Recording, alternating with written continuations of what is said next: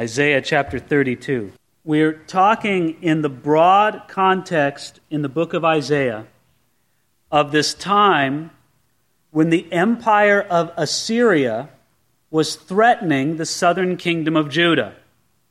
Now, again, we remind ourselves that at this time, the people of God, the descendants of Abraham, Isaac, and Jacob, were split up into two nations because of a civil war. The northern nation was known as Israel, and its capital was Samaria. The Assyrian Empire conquered the northern kingdom of Israel and dispersed them and sent them off to exile. The southern kingdom was known as Judah. And the Assyrians invaded the land of Judah. And of course, this was a tremendous calamity for the people of Judah, for the king, for the people, how they would respond to this, how they would deal with it. Would they trust in God? Would they trust in themselves? Would they trust in an ungodly nation such as the Egyptians? You know, a lot of times you never know what you really trust in life until some calamity comes upon you. And these are the kind of issues that Isaiah is dealing with. Now, in the very end part of Isaiah chapter 31, he spoke of the, the end of the Assyrian invasion. And one of the characteristics of prophecy in the Bible is that it can jump forward and backwards from time to time. It's not a, a, a in a line kind of thing, it's not a strictly chronological thing. So when we read in Isaiah 32, verse 1, Behold, a king will reign in righteousness, and princes will rule with justice. We understand the promise of a coming righteous king, but it's likely that the prophecy of Isaiah chapters 32 and 33 took place before the prophecy of chapter 30 and 31. Now, both of them have in mind looking forward to this time of the Assyrian invasion. But Isaiah chapters 30 and 31 are set in the time of Hezekiah the king while the invasion is taking place. Chapter 32 seems to look at the coming of Hezekiah the king. Most commentators believe that the king who will reign in righteousness at least in the most immediate sense, is Hezekiah. And since it says that he will reign, this prophecy may have been given at the beginning of Isaiah's prophetic career during the reign of King Ahaz, who was the predecessor to King Hezekiah. Now, Hezekiah certainly fulfills the prophecy that a king will reign in righteousness. Let me read to you from 2 Kings chapter 18 about this man Hezekiah. It's written of him, and he did what was right in the sight of the Lord, according to all that his father David had done. He trusted in the Lord God of Israel, so that after him was none like him among all the kings of Judah, nor any who were before him. For he fell, held fast to the Lord, he did not depart from following him, but kept his commandments, which the Lord had commanded Moses. Man, wouldn't you love that to be said of you? It's said of Hezekiah truly that a king will reign in righteousness. But whenever you read that in the Bible, I know what many of you hopefully were thinking of. You were thinking of, you know, it's probably speaking something even bigger than that, right? Something even more glorious. It's probably pointing us towards a righteous king, such as Hezekiah, to the righteous king, Jesus Christ, who's the King of kings and the Lord of lords.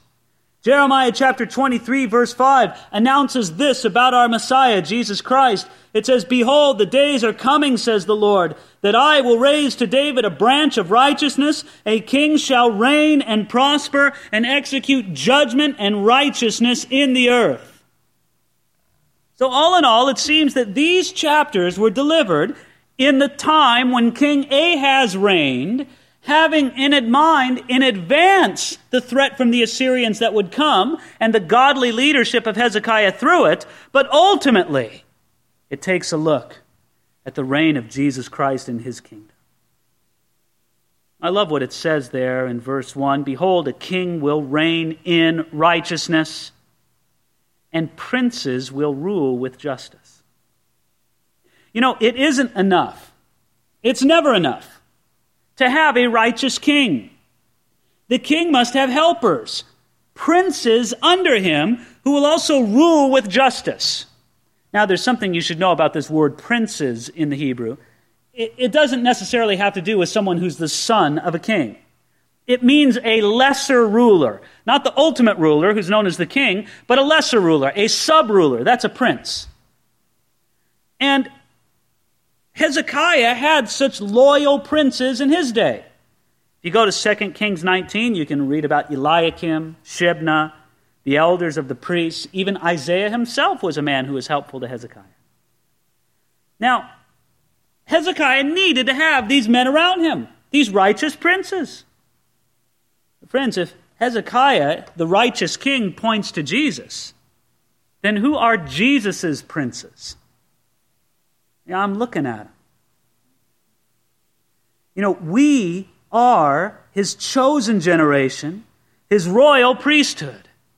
It says in the book of Revelation that God has made us kings and priests to our God, and we shall reign on the earth. Friends, there's a destiny here announcing about Jesus Christ where it says a king will reign in righteousness, but there's also a destiny for you where it says, and princes will rule with justice. I want you to think just for a moment for this des- about this destiny that you have to rule and reign with Jesus Christ over an earth filled with the survivors of the great tribulation that are allowed to continue living on this earth.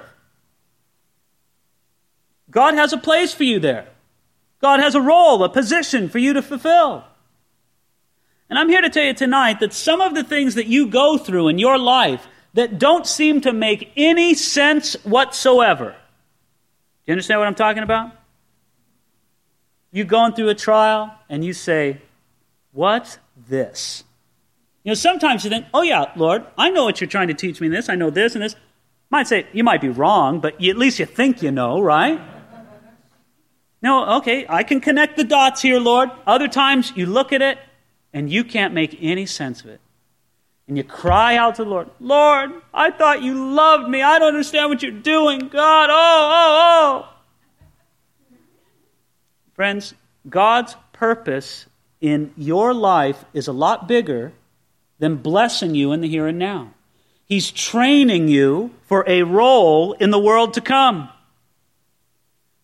And no wonder you don't understand. You don't know what role you're going to play in the world to come. You don't know where and how Jesus Christ is going to use you in the administration of his world. But don't you think he knows how to train you? Corporations, they're real big on training, aren't they? You know, seminars and conferences and this and that. And I suppose they probably miss as much as they hit, but at least they have the idea that you got to be trained. Don't you think the Lord Jesus Christ knows how to train you for what your destiny will be in glory? Of course he does. There's a story about a man who was going through a terrible time in his life. Just awful. Everything was falling apart. Job, home, health, everything was collapsing around him. And he fell into a severe depression. He cried out to God, God, why are you allowing all this? He couldn't understand. He couldn't make any sense of it. Cried out to God day after day. He just seemed to grow more and more depressed. But the only thing he could do to help was go out and take walks. So one day he was walking through his neighborhood and they were building a church. And it was going to be an old fashioned church with a pretty high steeple, and they were building the steeple out of stone. And so it looked like the work was just about finished, and the guy wasn't doing anything. He had lost his job, and so he's walking around, and he decides to just kind of sit down and watch the workers. And he watches this guy shape this, this piece of, of stone. And he's got a chisel, and he's got a hand, chip, chip, chip, chip, and he's just working. He's down on the sidewalk. There's nowhere else. Looks around, you know, what's he doing? Is this like practice? Just working on the stone? I don't get this. He watches him, watches him, watches him. Finally, maybe after an hour, he goes up and he says, Mister, I just got to ask you, what are you doing? I mean, the building's all finished. And then the guy says, No, no, no, no. The building's not finished. The steeple's not done. And he says, I'm shaping this down here so it'll fit in up there. And he points up to one solitary place up on the steeple that needed a stone to be filled in. Well, friends, the Lord's doing his shaping work in your life down here so that you'll fit into the place that He has you in the world beyond. And so if you don't understand it, don't sweat it. That's okay. God didn't tell you to understand it. Just trust Him through it. Behold, a king will reign in righteousness, and princes will rule with justice. A man will be as a hiding place from the wind and a cover from the tempest, as rivers of water in a dry place, as the shadow of a great rock in a weary land. The eyes of those who see will not dim, and the ears of those who hear will listen. Also, the heart of the rash will understand knowledge, and the tongue of the stammerers will be ready to speak plainly. You know, the spiritual renewal that God was going to bring during the reign of Hezekiah would be glorious. It would be like rivers of water in a dry place. It would be like the shadow of a great rock in a weary land. You say, what's that? Well, think of somebody walking through the desert and there's hills and there's things all around and the sun is just beating down on you and you're making your way along and the sun is so hot. And then all of a sudden, as you're walking along, you come into a place where the sun is shaded because of a big, huge rock that's up there in the sky, up there on the, on the ground. And the, the sun in the sky is being shaded. And all of a sudden, for the next half hour, hour, you're walking in the shade.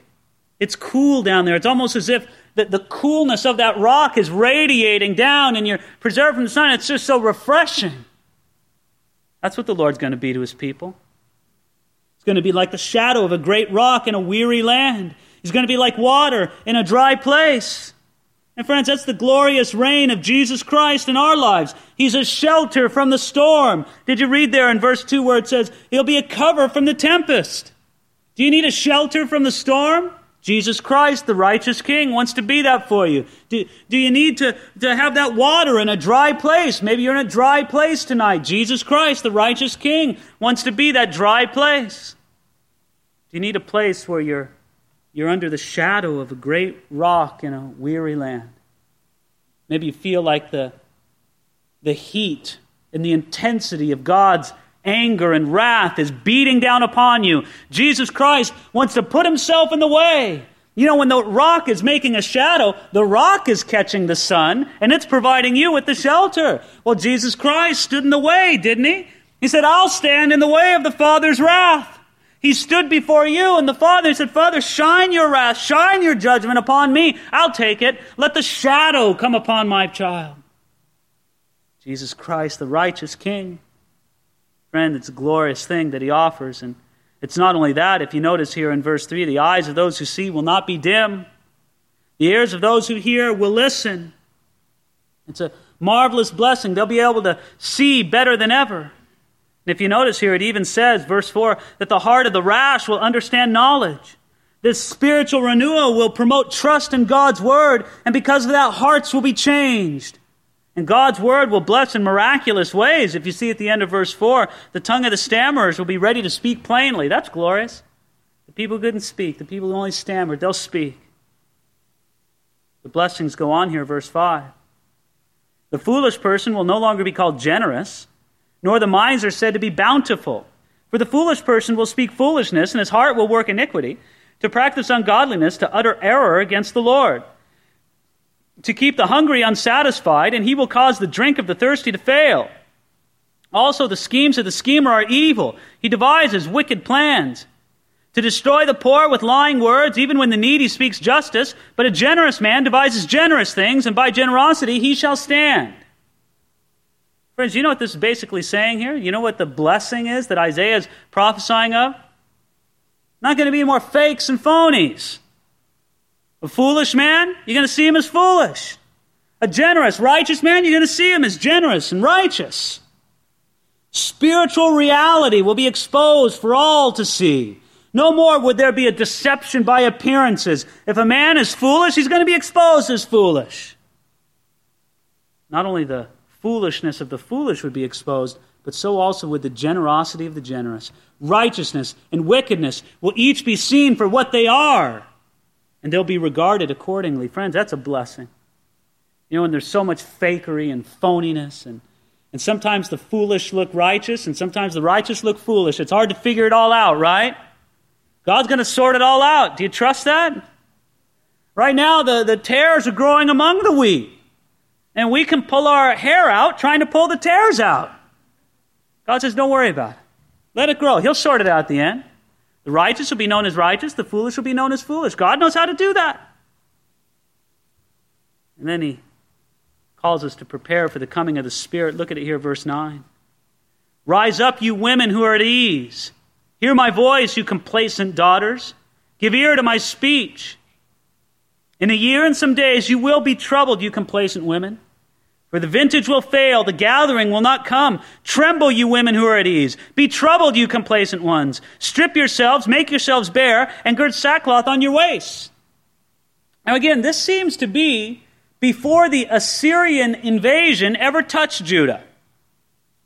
And Isaiah looks at it and says, You guys can't see it, but it's coming. Hey, you complacent women. Hey, you, uh, as he goes on there, the, uh, the women who are at ease. You need to get ready for the righteous king. You need to get ready for the calamity that's going to come. I think there's very interesting wording used here. Look carefully here at verse 9 where it says, Rise up, you women who are at ease. Now, is that used in a positive or a negative sense? In this phrase, it's used in a negative sense. The idea is that they're lazy, they're self absorbed, they're self interested, they're indulgent. And then later on in verse 9, it says, Hear my voice, you complacent daughters. Again, is that a compliment? No, it's a rebuke, it's a criticism. Now, what's very interesting is if you take the Hebrew words that are translated at ease and complacent, those same two words are translated differently in the very same chapter. Look at verse 18 of this very same chapter. It says, My people will dwell in a peaceful habitation in secure dwellings. At ease is the same Hebrew word used for secure in secure dwellings. And then when it says complacent, it's the same word used in verse 18 for peaceful habitation. Now, you know what I think this is showing us? Is that there's nothing wrong with feeling secure. There's nothing wrong with feeling undisturbed as long as your trust is solidly based in the Lord. You know, you can be at ease in the Lord, praise God. You can be satisfied and peaceful in God, glory to Him. But you can be at ease in the flesh, right? You can be indulgent and lazy and self absorbed and just living your life for your own comfort instead of for the glory of Jesus Christ. Friends, I think God wants us to have a sense of rest and peace and, and security in Him but not in ourselves and not to live our lives for that.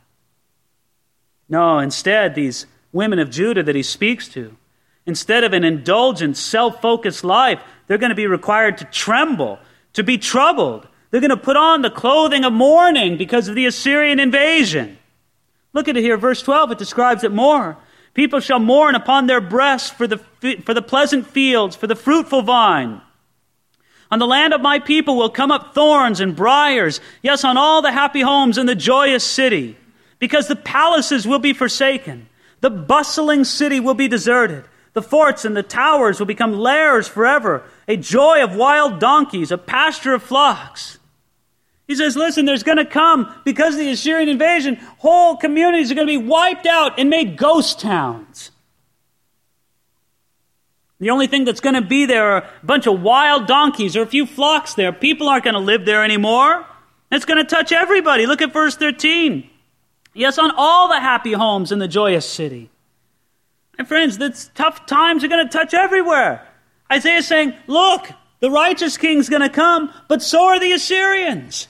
And they're going to come and they're going to bring all kinds of trial, all kinds of trouble. It's going to look very dark, very desperate for the people of God. It's going to look like everything's lost. But Then look at verse 15. Circle this one. Until the Spirit is poured out, is poured upon us from on high, and the wilderness becomes a fruitful field, and the fruitful field is counted as a forest. You know, friends, God would use the invasion of the Assyrians.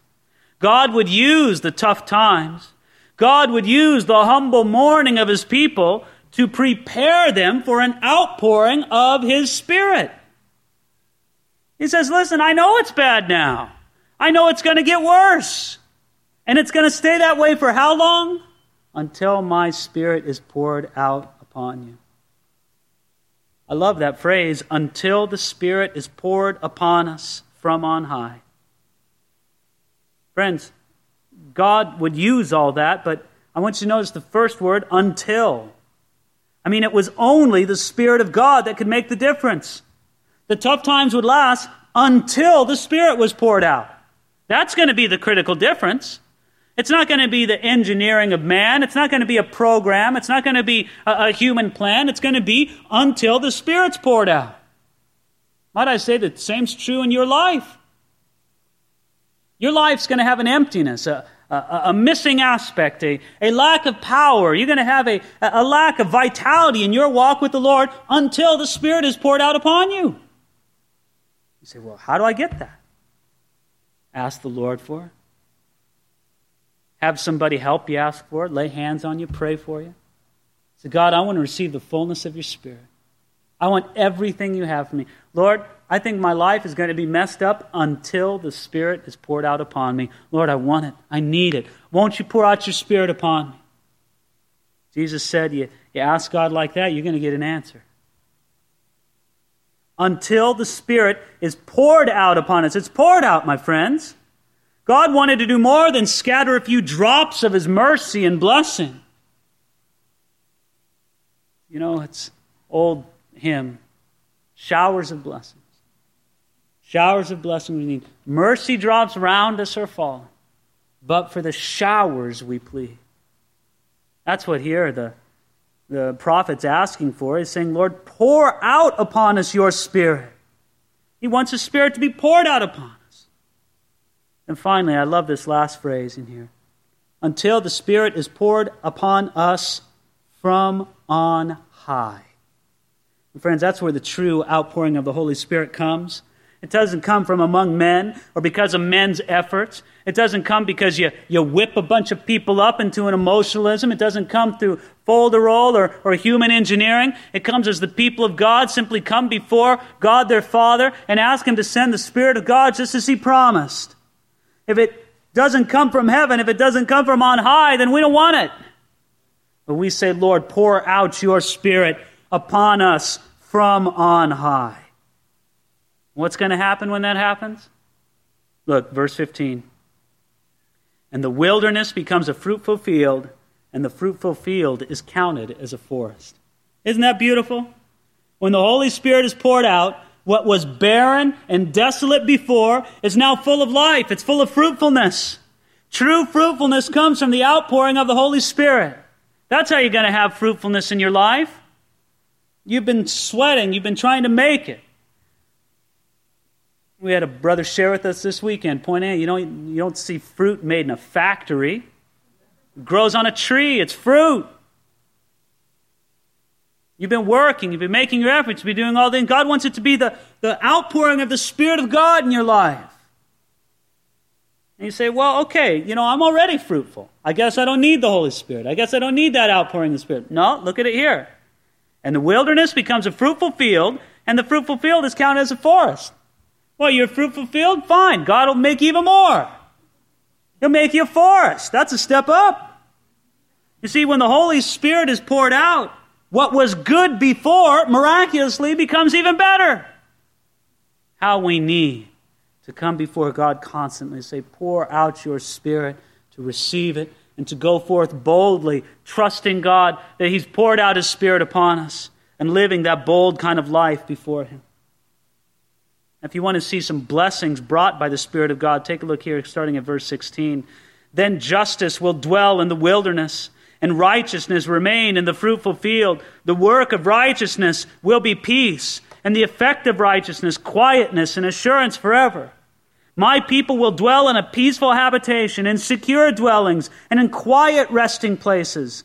Though hail comes down on the forest, and the city is brought low in humiliation, blessed are you who sow beside all waters, who send out freely the feet of the ox and the donkey. You see, my friends, when God's Spirit is poured out upon His people, this is what it's like justice, righteousness, peace, quietness, and assurance forever. And friends, this tells us something. We shouldn't be satisfied with what claims to be of the Spirit of God, but isn't marked by justice and righteousness and peace and quietness and assurance forever. When the Spirit of God is at work, that's what you're going to see. Might I say, if you lack these things tonight, you can come and ask the Lord to pour out His Spirit upon you.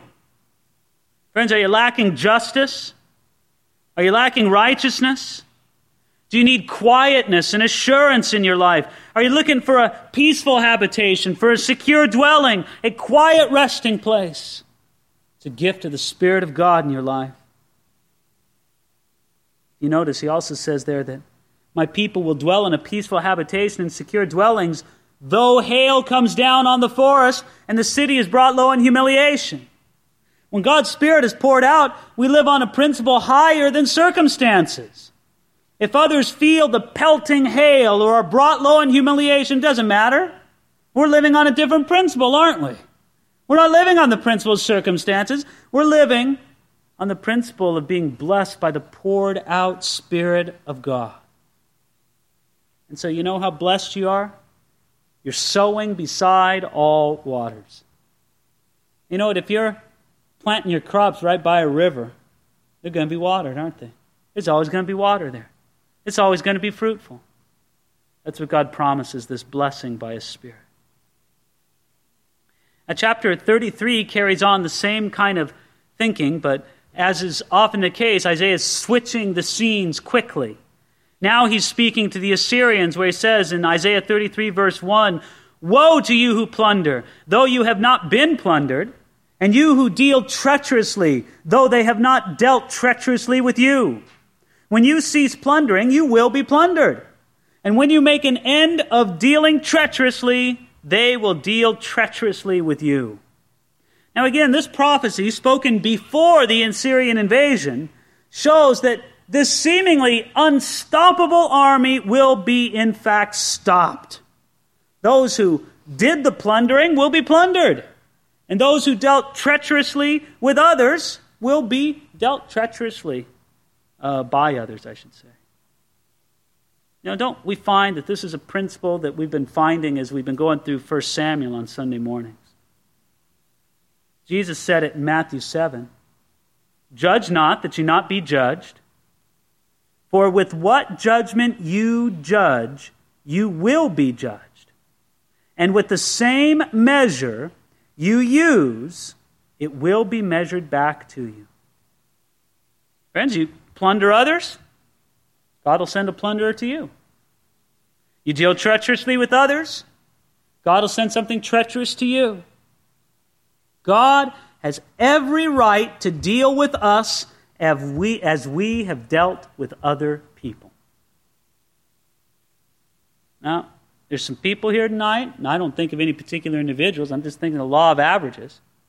But I suppose there's some here tonight that if you really understand what that means, you're not going to sleep very well tonight. You mean the Lord's going to treat me like I've been treating others? Oh, Lord, please, no, Lord. Why don't you get on your face for the Lord, repent, and go out and start dealing those, with those people the way that you would want the Lord to deal with you? Verse 2 O Lord, be gracious to us. We have waited for you. Be their arm every morning, our salvation also in the time of trouble. At the noise of the tumult, the people shall flee. When you lift yourself up, the nations shall be scattered. And your plunder shall be gathered like the gathering of the caterpillar as the running to and fro of locusts, he shall run upon them.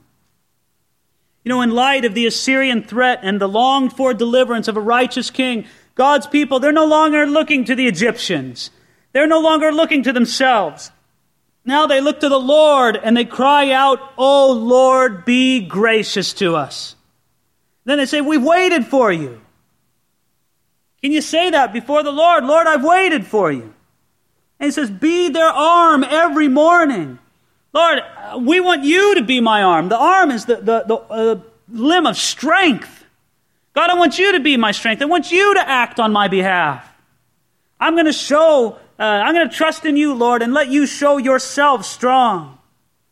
And we can do this, my friends. If you take a look here, it says at verse 3 When you lift yourself up, the nations shall be scattered. You know, God's people can have a confident expectation in the Lord. Their, their prayer is filled with a wonderful expectancy. I expect it, Lord. I expect that when I trust in you, when I cry out to you, you're going to bless. You're going to extend forth your hand. It's because you love me, God.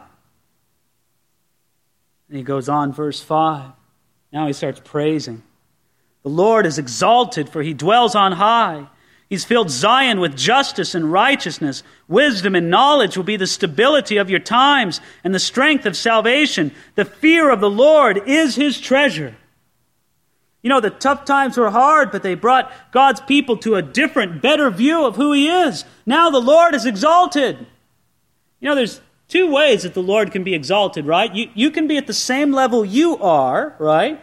And God can be lifted up before you. That's one way God is exalted in your midst. Or how about this one? God stays always where he was, and you lower yourself. Then God seems taller, doesn't he?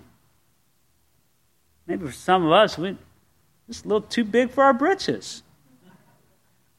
Just need to humble ourselves before the Lord. Humble him and, and realize that he's exalted. He dwells on high. Look at it there in verse 5. He's filled Zion with justice and righteousness. God's people pray this in anticipation of the answer. I mean, he hasn't actually done it yet, but they're saying he has. He has filled Zion with justice and righteousness, wisdom and knowledge. This is before the Assyrians ever came. They're saying he's done it already. My friends, you don't have to wait until God does it all to give him thanks. You can, by faith, give him thanks ahead of time. You know, right now, whatever you're facing, whatever trial you're in, whatever you want the Lord to deliver you out of. Thank God in confident expectation for His answer ahead of time. Lord, I'm just, I'm just going to start getting the thanks out of the way right now, Lord. Before you ever done it. You do this with people sometimes, don't you? You ask them to do a favor for you, and you say, you know, just thanks, thanks that you're going to do this for me. Now, you'd never say, look, I would thank you, but you haven't done it yet. so, you know, I don't know. Maybe you're going to welch on this. So when it's done, when it's completed, then I'll thank you. No, you say, hey, thanks in advance for doing this. I really appreciate the help. You're trusting in them to help you out. You could trust the Lord the same way. You can give God thanks in advance. One of the things you can give him thanks for, look at there in verse 6. The fear of the Lord is his treasure you know, honor and respect and reverence towards the Lord. It's His treasure. It's a gift God gives us, not so that we'll cower in fear, it's that we will rightly honor Him. Now, while the Lord is exalted when God's people humble themselves, the earth is brought low. Take a look here at verse 7. Surely their valiant ones shall cry outside. The ambassadors of peace shall weep bitterly. The highways lie waste. The wayfaring man ceases. He's broken the covenant. He's despised the cities. He regards no man. The earth mourns and languishes. Lebanon is shamed and shriveled. Sharon is like a wilderness. And Bashan and Carmel shake off their fruits. When the judgment of the Lord comes to the earth, everyone is brought low before him. Even the mighty Lebanon, with her majestic forest of cedar, it's shamed and shriveled. The valiant ones, they, they cry, the ambassadors of peace, the ones who well, tried to trust in other nations instead of the Lord, they're sent away disappointed. No, the Lord brings the earth low in his judgment, and now he's bringing his fire of judgment. Look at it here, verse 10. Now I will rise, says the Lord. Now I will be exalted. Now I will lift myself up. You shall conceive chaff. You shall bring forth stubble. Your breath as fire shall devour you. And the people shall be like the burnings of lime, like thorns cut up, they shall be burned in the fire. Hear, you who are afar off, what I have done, and you who are near, acknowledge my might. Pardon God, he's, he's thumping his chest a little bit here. He's saying, I'm doing this. I'm coming with judgment, and you better watch out. I'm going to rise. I'm going to be exalted. I'll lift myself up. That's what the Lord says. And then he looks at, at sinful man, wicked, rebellious man, and he says, You shall conceive chaff, you'll bring forth stubble. You know what that is? It's useless stuff. Chaff and stubble. Chaff was the little outside part of a kernel of wheat that they would take off before they could grind the kernel of wheat into flour. Chaff was useless, good for nothing. Stubble, too, because God says, you, you wicked, that's what you're bringing forth chaff and stubble. Not only is it tragic that the wicked are bringing forth chaff and stubble, tragic in the sense that, you know, what, what good is that? This is what you've done with your whole life. You know, here, look at my whole life. Look what I produced. It's a big pile of chaff. Great. Good for you. Not only that, I'll tell you what else about chaff it's highly flammable. And when the fire of the Lord's judgment touches it, boom, it's up. It's gone. And then, then you don't even have a pile of chaff to be proud of. There's nothing there. It's gone. You lived your life on your own. You lived your life in rebellion to God. God's judgment will come like fire, and the wicked and worthless works of man will be like chaff and stubble that's quickly and ferociously burned in the fire. Now, if the sinners, look at it here, verse 14, the sinners in Zion are afraid, fearfulness has seized the hypocrites. Who among us shall dwell with the devouring fire? Who among us shall dwell with the everlasting burnings? He who walks uprightly and speaks uprightly, he who despises the gain of oppressions, who gestures with his hands, refusing bribes, who stops his ears from hearing of bloodshed and shuts his eyes from seeing evil, he will dwell on high. His place of defense will be the fortress of rocks. Bread will be given him. His water will be sure. See, my friends, of course the sinners in Zion are afraid. The judgment of the Lord is coming upon them. But the one who walks righteously, the one who speaks uprightly, he will dwell on high. So here, Isaiah looks at it and as the Lord comes in judgment, the sinners are afraid. The rebellious against him, they're, they're cowering in fear. But the one who walks righteously, speaks uprightly, they're set up on high, they're safe, they're secure. Look at the blessing that comes to them. Verse 17, I love this. Your eyes will see the king in his beauty. They will see the land that is very far off. You know, the Lord will bless his righteous ones. They will have a place of defense. They'll have a fortress. Bread and water, it's not going to fail them. Look at verse 16. But my friends, far above those material blessings, they will see the King in his beauty. Isn't that a glorious, glorious passage? You see, beyond all the material glory, beyond all the splendor and comfort of heaven, this is the greatest glory of heaven, not to be personally glorified, but to see the King in his beauty. Might I say that it isn't only seeing the King, it's seeing him in his beauty. You know, it can be said now that we occasionally catch a glimpse of our King Jesus. And sometimes you might say that we have a glance at his beauty. For me, perhaps it's a time when I'm just with the Lord at my desk and the Bible's open. I'm just digging into God's Word, and His Word is speaking to me, not just not just filling my mind with facts. He's nourishing my soul. He's drawing my heart closer to His. I'm feeding on God's Word. It's just so intimate and so close, and I feel such a sense of communion. It's almost at times like that that the hours just slip away. And you feel like you're just catching a glimpse of the beauty of Jesus Christ and the, and the closeness and the warmth of the tender fellowship and and compassion and goodness and grace that He shows you. Perhaps it's a time when you're just so caught up in worship or in prayer. You just you forgot where you were. You, you might have forgot that there was anybody around you. You're just so in love with the Lord, and He seems so close and so powerful and so beautiful, and, and you, you catch a glimpse of His beauty. Friends, the highest experience we could ever have now is like nothing compared to what we will experience when we see the King in his beauty. Paul said of our present life, For now we see in a mirror dimly, but then face to face. Now I know in part, but then I shall know just as I also am known. Friends, there's going to come a day when you're going to see Jesus with perfect clarity. You'll see him in his beauty. Is Jesus beautiful to you now? Oh, just wait. Just wait. You know, heaven is precious to us for many reasons. We long to be with loved ones who have passed before us, who we miss so dearly. We long to be with the great men and women of God who have passed before us in centuries past. We want to walk the streets of gold. We want to see the pearly gates. We want to see the angels around the throne of God, worshiping Him day and night. My friends, I'm telling you, you could have all of those things, and, and heaven still might not be heaven. Because none of those things makes heaven heaven. It's the presence and the beauty and the glory of God that makes heaven heaven.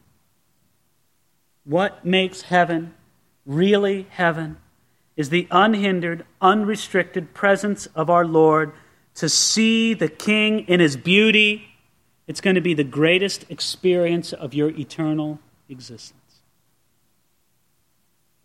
Now, when this verse is fulfilled, and when your eyes see the King in his beauty, you, you still may see the scars of his suffering. You still may look upon those hands and see the, the scars from the piercings. You may be able to see the face and detect a, a scar from the beating. The feet would show the nail print. See, after Jesus rose from the dead in his glorified body, his body uniquely retained the nail prints in his hands and the scar in his side. I say uniquely because that's not how it is normally for a resurrection body, would we say? You know, that unsightly scar you have now, you're not going to have in your resurrection body. You know, that, uh, that poor person had an injury and had part of their finger cut off. When they get to heaven, it's going to be restored. That poor man, that poor woman with uh, cerebral palsy or some kind of birth defect, they're not going to have that in heaven. That poor guy who's balding, Lord's going to restore you, brother. Lord's going to restore you. But Jesus, in a very unique way, retained the scars of his passion. In Zechariah 12:10, Jesus speaks prophetically of the day when the Jewish people turn to him, see him in glory. It says, "Then they will look upon me whom they have pierced. Yes, they will mourn for him as one mourns for his only son, and grieve for him as one grieves for a firstborn." Zechariah 13:6 continues the thought where it says, "And one will say to him, What are these wounds between your arms?" Then he will answer, Those with which I was wounded in the house of my friends. Friends, it's not going to look ugly. It's going to be beautiful. Beautiful. Your eyes will see the king in his beauty. They will see the land that is very far off. Now, shift the scene. Your heart will meditate on terror. Where is the scribe? Where is he who weighs? Where is he who counts the towers? You will not see a fierce people, a people of obscure speech beyond perception or a stammering tongue that you cannot understand. Oh, you're worried about these things. You know, your heart is meditating on terror. Where's the scribe? Where's he who weighs? Where's he who counts the towers? You know what those describe? Preparations for battle. Yeah, well, where are these things? You know, we got to prepare. What, Where's the scribe? We need some records. Somebody count the towers. Help, help. And your heart's meditating on this. You're panicked. You're thinking about this. Forget it. You're going to behold the King in his glory and his beauty. It's a far more profitable thing for you to put your thoughts on. You're not going to see the fierce people. You're not going to see the people of obscure speech, the Assyrians who come in to conquer Jerusalem and say, This is our city now, but they don't speak Hebrew, or they speak a funny version of it because they're Assyrians. No, my friends, instead of looking at all of that, my friends, take a look here. Instead of looking at all that, verse 20, look upon Zion, the city of our appointed feast. Your eyes will see Jerusalem, a quiet habitation, a tabernacle that will not be taken down. Not one of its stakes will ever be removed, nor will any of its cords be broken. But there the majestic Lord will be for us a place of broad rivers and streams, in which no galley with oars will sail, nor majestic ships pass by. For the Lord is our judge, the Lord is our lawgiver, the Lord is our king, he will save us. Your tackle's loosed.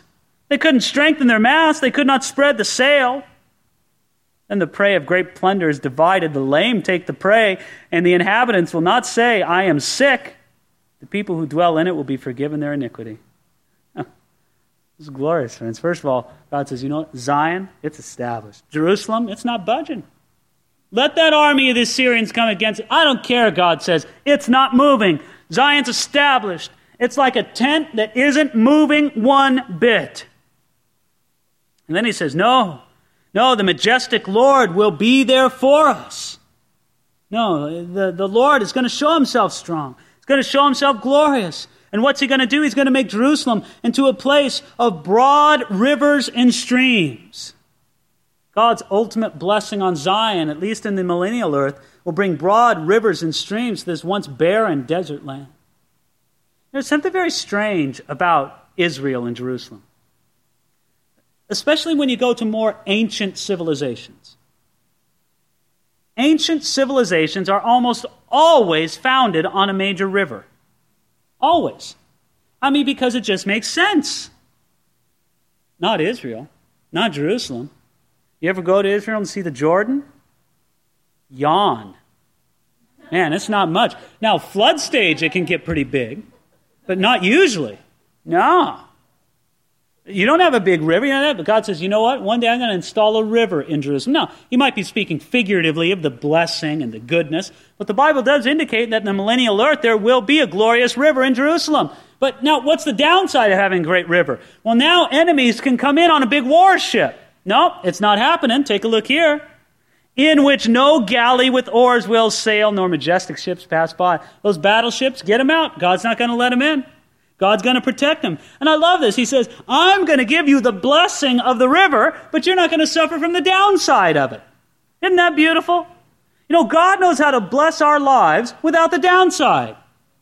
it takes somebody who, whose heart is fixed on the Lord, who loves the Lord. And friends, the Bible says that riches are a snare. The Bible says that he who desires to be rich falls into temptation and a snare. And there's a lot of people, I'm going to lay it on line, there's a lot of people going to hell because their heart is in love with money. But you know what? The Lord can bless you with riches and protect you from the danger of it.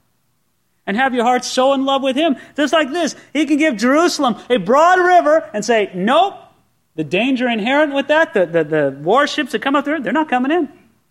God can bless you and set your heart in the right place where the dangers will not come to you. You know, see how great it is? God's going to take those warships and He says, Hey, your tackle's loose. You couldn't strengthen the mast. You couldn't spread the sail. He's going to wipe out those warships, send them back. And finally, don't you love this in the middle of verse 23? Then the prey of great plunder is divided. The lame take the prey. Now, when does that happen? When did the lame take the prey?